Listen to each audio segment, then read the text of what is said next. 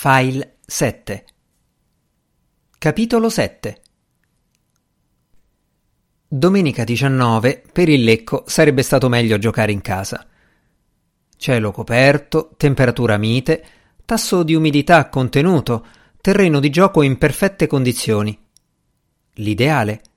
Invece gli è toccata la trasferta a Treviso, dove l'incontro è stato rinviato per neve. I due trascorrono i 90 minuti ipotetici della partita più intervallo girando per una città quasi deserta. Al momento in cui dovrebbe risuonare il triplice fischio finale dell'arbitro, stanno già percorrendo il lungo lago per la sesta volta. Dall'acqua sale un odore fangoso, di tanto in tanto un sopravvento di fognina. Il Prinivelli si meraviglia per il fatto che il riassunto della sua vita sia durato giusto giusto il tempo di una partita. Ogni tanto ha guardato se l'ombra dell'orfano l'ha seguito anche lì, nel mentre i calciatori dovrebbero raggiungere gli spogliatoi, Bazzi Birce gli fa una proposta. Sediamoci un po'. Quello che ha sentito le basta, il cagnolino è anche un passerotto disorientato. È stanca? No, però deve confessargli una cosa. Ho qualche anno più di te, dice guardando il cielo d'incerto colore. Quattro per la precisione. Momento clou. Non sfugge all'Augusto. Il tono della donna suona come se gli avesse parlato di una malattia. Tocca a lui guarirla. Non mi importa, dice.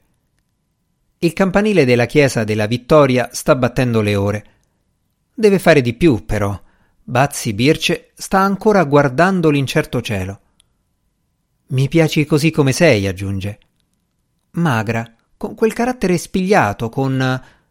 Basta così. Basta così perché di scatto Bazzi Birce lascia perdere l'incerto colore del cielo e lo bacia. Basta così, quindi, e meno male, perché dopo l'accenno al carattere spigliato, l'Augusto stava per dire che, al di là degli anni in più, di lei non gli dava fastidio nemmeno quel naso un po' storto. Dopo il bacio restano in silenzio, poi l'aria rinfresca e il cielo si imbroncia. Il 19 febbraio 1956 il sole tramonta alle ore 17.45. Piovigina, poca roba. Augusto Prinivelli sale sul locale delle 18 per fare il ritorno a Bellano. Resta al finestrino fino a quando il treno, fatta una curva, lo priva dell'immagine di lei sul marciapiede.